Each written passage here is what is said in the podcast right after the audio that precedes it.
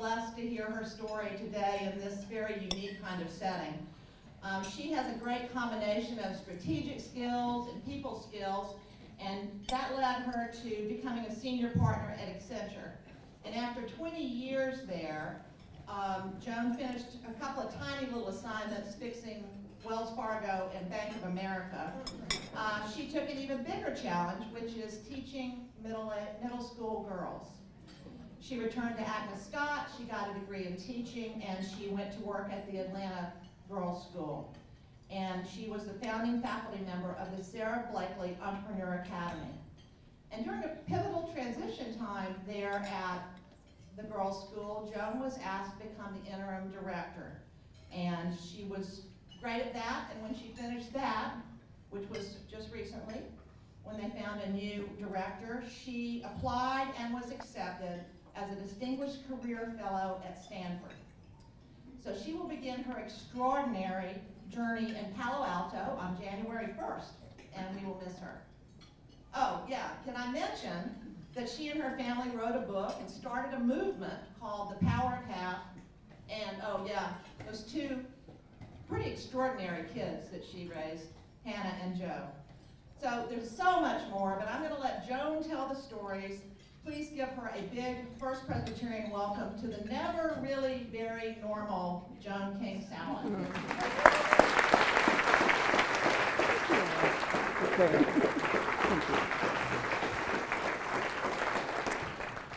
Well, thank you, Sal.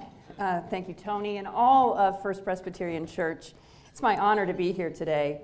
Um, in, in preparing my remarks um, for today, I was compelled to reflect on all this normalcy uh, that Sal mentioned and two careers and more. And doing that reflection did help me uh, see how all of my work has been informed by faith. And that itself was a gift. So thank you. And tis the season. Tis the season of giving. And uh, so that's very appropriate. Even those of us who like to peek under the tree and think we hear reindeer on the, the roof know that it is more blessed to give than to receive, and that God loves a cheerful giver.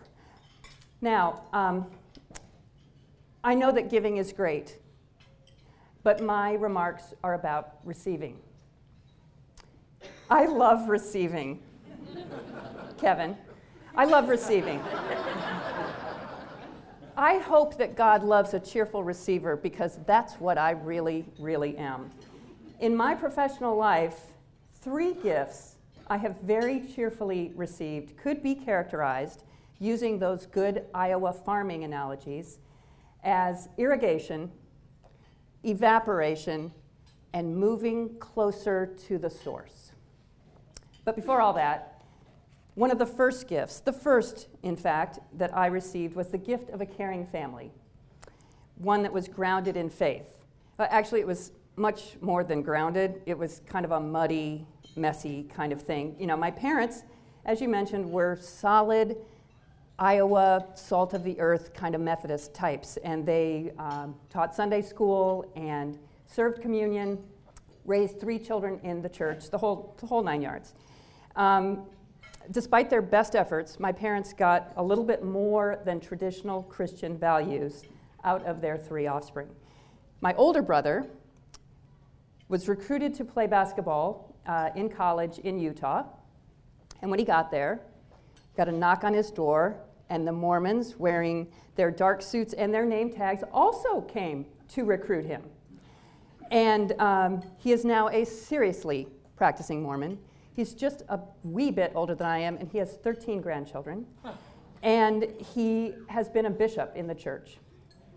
My younger brother, by contrast, came out as a gay man in, at age 20 which is not really a thing in the Mormon church, excuse me, in the Methodist church, which, uh, or Mormon actually. Um, the Methodist Church does not ordain practicing homosexuals or uh, marry same sex couples. So I have remained really pretty steady, especially by comparison, yet I did marry my college sweetheart, who is a Jew from Brooklyn. So I'm the perfect person to be addressing you today about faith. Uh, I suspect my parents are a little bit baffled about how all this happened. So, the gift of irrigation began to flow right after my graduation from Northwestern. I began a 20 year career at what was first Arthur Andersen and then became Accenture. From my very first day on the job, the firm invested in me. In my first four years, I toggled between professional development opportunities at St. Charles, Illinois, and putting those skills into practice on meaningful client works. It was a really intentional, purposeful development plan. This model of drip irrigation enabled my progression from lowly programmer on a state tax system in the state of Washington to application designer for the Board of Elections in New York City to the testing manager of a hugely complex mound of spaghetti at Freddie Mac. Later, I became quite skilled at facilitating difficult decisions with substantial trade offs. The method paid off. In 1993, I was elected partner just after returning from maternity leave. Did you hear that? Just after returning from maternity leave. It's fabulous. In that year, there were 854 partners globally in Andersen's consulting organization. 854. Fewer than 5% of them were women, which made for very short lines at the global partners meetings at the bathroom. More daunting for me, however, was that exactly 13, 13 of the 854 partners scattered all over the globe were mothers.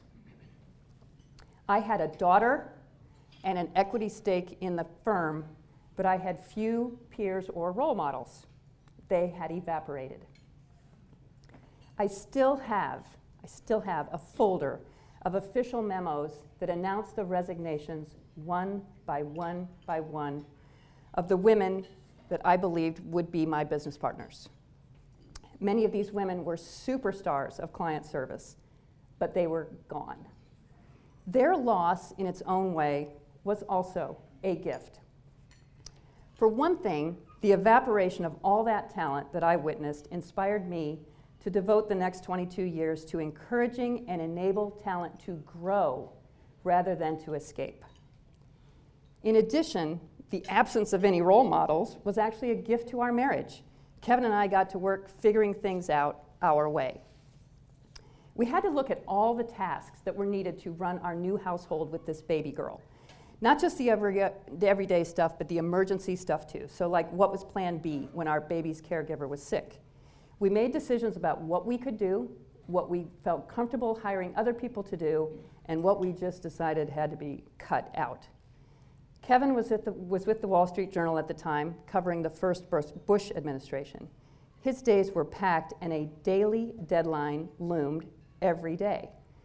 So while our kids were small, we agreed that Kevin would do everything in his power to avoid travel. I did everything I could to avoid a social life outside of work hours. So, no girls' weekends, no book clubs, no volunteering, so that when I was home, which wasn't always, I could be completely and totally home. Did we drop some balls? sure. Oh, plenty of them. I once forgot to send Valentines to preschool with Hannah. She was the only kid in the entire preschool who did not have cards to share. I hid in my bedroom and I cried that night. Hannah didn't. She had a whole bag of Valentine hearts and candy she was fine. It was a crazy, crazy life. As I mentioned, the evaporation of top level talent inspired me to invest time in encouraging talent to grow. So, to nourish connections between individuals and my firm, I invited aspiring consultants into our beautiful landmark home next door to the Kibblers for dinner and conversation.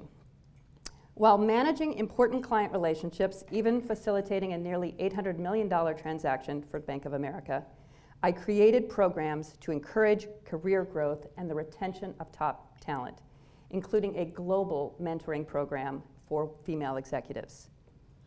All right, let's shift just a little bit.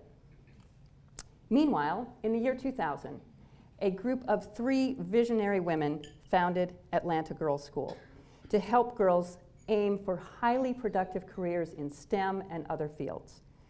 Many professional women in town took notice of this new school and provided support. I was immediately captivated by the promise of Atlanta Girls School. I wrote an annual fund check that very first year and every year after. But more intimately, I became a mentor of an eighth grade student, Jacqueline, cheering her on at soccer games and eating with her in the cafeteria and observing the kind of education she was getting. One day, while I was meeting with a group and of networking, uh, talented Accenture women, an epiphany arose.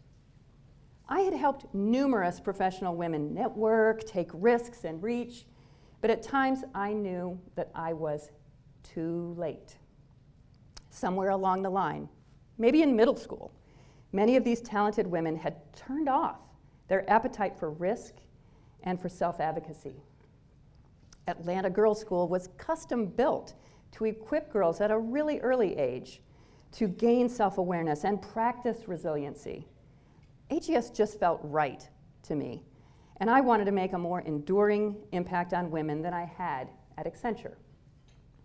So, while I loved my work and the income, I resolved to position myself closer to the source, to go closer. I wanted to become that teacher, you know, the one who challenges girls to question, speak up, and welcome the lessons that come from failure. I was lucky to have succeeded in earning and saving so that I could return to graduate school. I got, was hired by AGS and became a 42 year old rookie teacher. I had moved nearer to the source. While at AGS for 12 years, I taught English and entrepreneurship. I was inspired daily by the students' willingness to lean into their discomfort and to own their own learning, as I knew it would form early habits that would change the trajectories of their careers and lives. When the head of school resigned unexpectedly in May 2012, the Board of Trustees asked me to stop teaching and to become the interim head. I hired new leaders of finance and development, and I designed new processes in admissions. During my two year tenure, AGS grew to 240 students and was successful, yay, in hiring a world class head of school. So at this point, please indulge me a digression.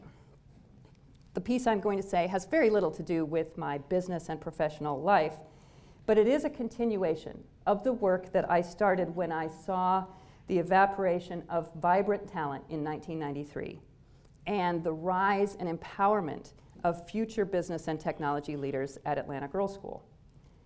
While riding home after a sleepover, our then 14 year old daughter, Hannah, became outraged about the inequities in our society when she saw a homeless man and a gleaming new Mercedes juxtaposed at a corner near our home her questions, her insistent questions about poverty and why, triggered a bold family decision to sell our historic 6,000 square foot home, my dream house, move into one half the size, and use the proceeds to try to make the world better. We set up a donor advised fund at the Community Foundation for Greater Atlanta, and we deepened our relationship with our community. I turned on my inner consulting nerd and facilitated our family. Using worksheets and whiteboards on Saturday mornings, we discovered our values and our purpose. I deepened my resolve to help working people increase their own capacity to be fulfilled and achieving at work. We chose to step up our giving locally, and we made a large commitment internationally. Our family then took what had been a very private act a ritual of meeting with my worksheets around the breakfast table over bagels, and we made it public. Our young son Joe was first. He made a video of the experience, which is really hilarious. And then Kevin and Hannah wrote our family memoir. I was really reticent about the public part because, as we all know, people who put themselves into the public eye open themselves up for attack you know, I had had a 20 year career in business and I, I could handle a little criticism, but I had two children to think about. And we did get some stern criticism, some of it very nasty and some of it personal, especially about our commitments in Africa, posted on the Today Show site and on Amazon.com and elsewhere. At the same time, though, some kindred spirits, such as my friend Ed Morris here, felt inspired to take their own actions as they learned our story. It is widely reported, though I have no way of knowing whether it's true, that our family's experience inspired Melinda Gates to gather her husband and Warren Buffett to launch the Giving Pledge. On the Charlie Rose Show, she referred to our family as her heroes in philanthropy. Melinda and Bill Gates invited our family to their home, their office, uh, in a room that they referred to as their living room. Well, a living room sounds like a really intimate space to me, so I decided to bring a gift. I brought her a jar of my homemade pepper jelly. my friend Della Wells and I grow the peppers on my roof and in her garden, and it's not for sissies, it's hot. anyway, based on Melinda's really warm reaction to it, I would venture to guess that few of her neighbors just pop over with warm banana bread or other homemade gifts for her. It seemed to me that the gift of friendship and neighborliness that I extended that day had an impact. Melinda's warm receipt of my gift does remind us, remind me of our first trip to Ghana, where the proceeds of the sale of our house had been invested with the Hunger Project to help 20,000 villagers move from poverty to self reliance. Everything I knew about charity was turned on its head during that trip. As we prepared for it, our family was naturally very eager to gather up things books, soccer balls, shoes, medicines, you know, whatever we, we could to help. The Hunger Project specifically instructed us not to bring anything, no gifts. Further, they told us that if while we were there, if our chair were to break during some kind of village gathering, that we were to allow a villager to help us fix it or to bring us another chair. That's because the people in these villages were working to identify and develop their own assets and to partner effectively with their local governments to obtain the resources they really needed education, healthcare, electricity, etc. Our doing things for them, however insignificant, were an insult to their battle for self reliance. It is no wonder that we want to be givers. Giving feels good and it's a virtuous act. I can tell you that it was only after I was able to see myself as a receiver that I was able to give differently. Our daughter, Hannah, became inspired to make a difference when she saw a man begging for food near our home. But really, in the words of a believe it or not Mormon prophet, are we not all beggars? Do we not all depend on the one, our God, for all of our substance, for our food and our clothing, and for gold and for silver and for all the riches of every kind that we have. Because everything comes from God, whatever we give really isn't giving, it's re-gifting. you know, taking a gift that was given to us uh, from one person and giving it as a gift to someone else. Lots of people do this. Probably no one in the room, but lots of people do this. There's actually now even a national holiday. Can you believe this? It's the third Thursday in December. It's called National Regifting Day. Most of the time, people regift something they don't want. Well, let's reframe that. What I'd like to suggest here is that regifting is an expression of gratitude from a cheerful receiver. This was given to me, and I fully appreciate it. So much so that I do not feel that I should need all of it. Enough is as good as a feast. All sorts of riches were given to me by my Father, and everyone is a child of my Father, which makes regifting very practical. My own sense of importance about volunteering, serving, and giving is always kept in check by thinking of myself as needy and receiving. The needy men and women that we met in Ghana completely upended the if you teach a man to fish, he will fish for a lifetime hoo ha. I learned that in many cases, no one needs to teach that man to fish. He already knows how. In fact, he could teach all of us a thing or two about sustainable f- fishing in the waters that he navigates every day. It could be that he is not fishing because the river is polluted, or that he is not of the right tribe to gain access to the pond. Importantly, he might even be a she. As a girls' school educator, I was sure when we went to Africa that building schools, or at least paying the school fees for girls, was a way that I was called to help. Rather, I learned that a primary reason that a girl in Ghana or neighboring nations do not go to school is because the person who controls her time doesn't value it for her. Fees and proximity to schools are not often the issue. So we can teach a man to fish or we can pay school fees, but unless we move right back down to the source, we may not be doing the good we need to do. Communities who confront their own barriers at the source and resolve as a unit to overcome them are very likely to bring about the change that will endure. The community that our family funded, where we funded trainers and facilitators who helped lift them and find their own best selves, has nearly ended its own poverty and hunger. It will soon be self reliant. So, to wrap up, my cheerful receipt of three gifts defines my professional life. Irrigation nurtured my skill sets, providing for steady growth. Evaporation challenged me to explore the causes of energy escape and the characteristics of environments that keep energy moving. Repositioning nearer to the source enabled me to be part of solutions. I am eternally grateful for these and all gifts, and for the one from whom all blessings flow. In this season of giving, I urge you, too, to look at ways that you could regift the riches that you have of every kind. Thank you.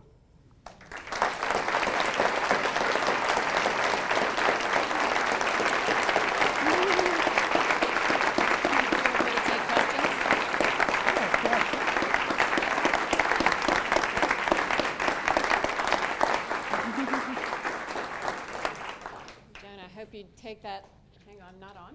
Thank you. Joan, you hear that applause as our gratitude for the gift you've just given to all of us. We're going to honor everyone's time today and try to stay within a one hour period, but we have time for just a few questions, and Joan will answer them if anyone has them. I can run a microphone to you. Oh, Brad Kidler has a question. Who's in charge, Melinda or Bill Gates? I don't know the answer to that.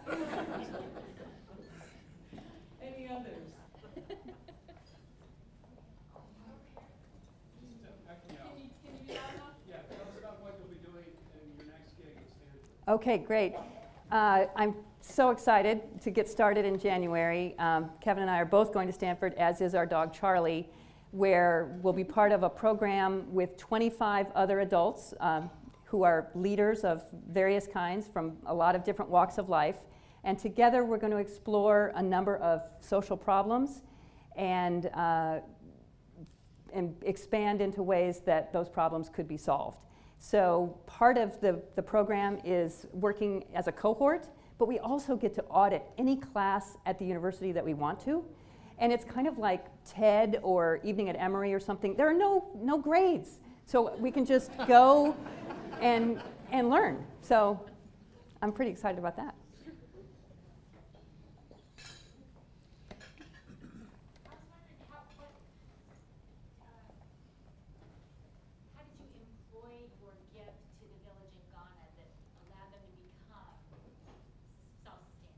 Great, great. Um, everyone that the Hunger Project hires is a local uh, native speaking person. There are no Westerners who come on in with any kind of skill set or uh, you know, technologies to help. It's all very indigenous and slow.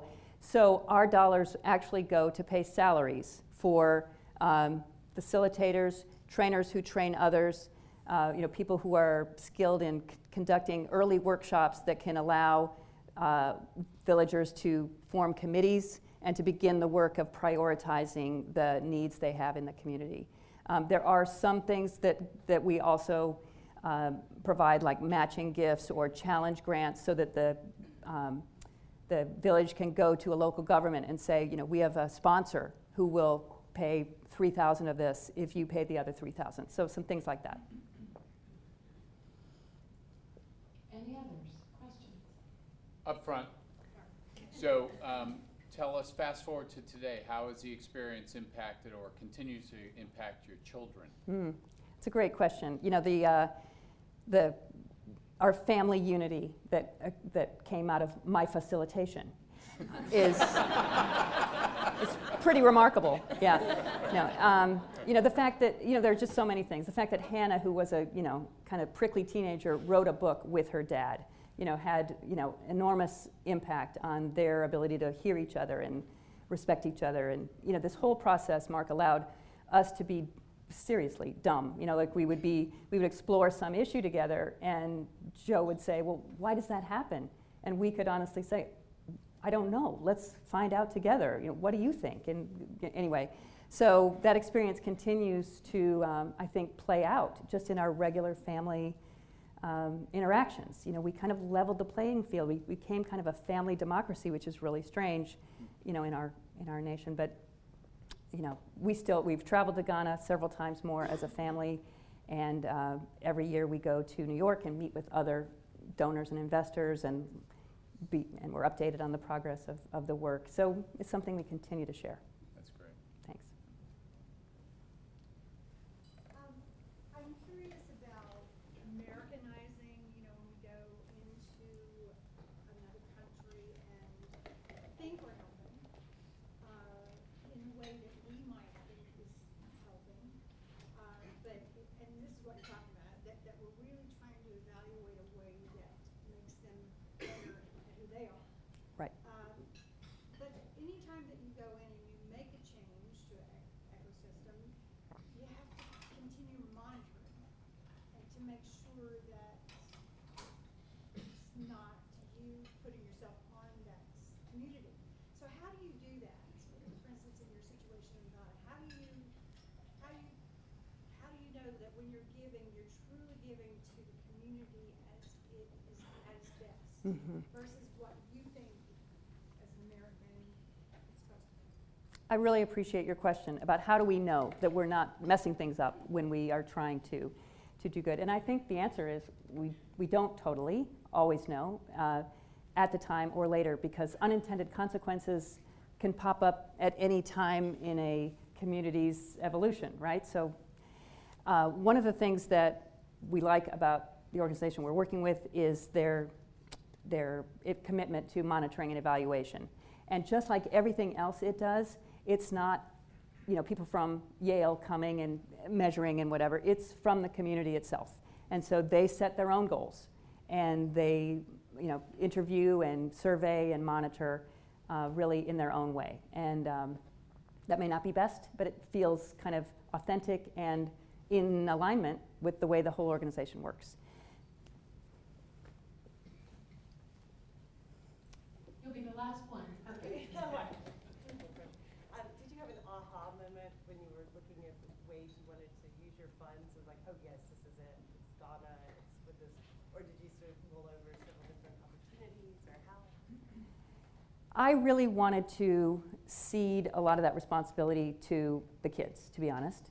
Uh, they were giving up their house just like I was. They were giving up bedrooms with chandeliers and um, uh, an elevator and all sorts of things. So they had a big stake in it. So I decided I wasn't going to um, stake out my own personal preference. But I will say, when we met with, uh, it was fun. We had a day where we met with several of these organizations, and many of them kind of seemed this similar. You know, we have good seeds, we have good technology. You know, we have figured out how to, you know, nurture and nourish this nitrogen poor soil and soil and all this kind of stuff. Um, it, it all felt the same. Again, with this same organization, with, uh, with the Hunger Project, Joan Holmes said, when we first went into the villages in Africa, what we found was, and in that tiny little second, I already knew what she was going to say. She was going to say, We found people who were good hearted, but who needed some seeds and some whatever. And she didn't say that. She said, We found people who were resourceful and resilient and who were ready to be mobilized. And, you know, just that different um, take on the human spirit definitely won me over. And fortunately, the other three voted for it too. That's a perfect note on which to end. The tradition at this event, Business and Professional Luncheon, is for the speaker to elect to donate the honorarium for this to another organization. And Joan has elected for this honorarium provided generously by Carter to go to the Hunger Project. Oh. So I'm giving you this check, but she's not keeping this check. Thank you very much. Thank you all.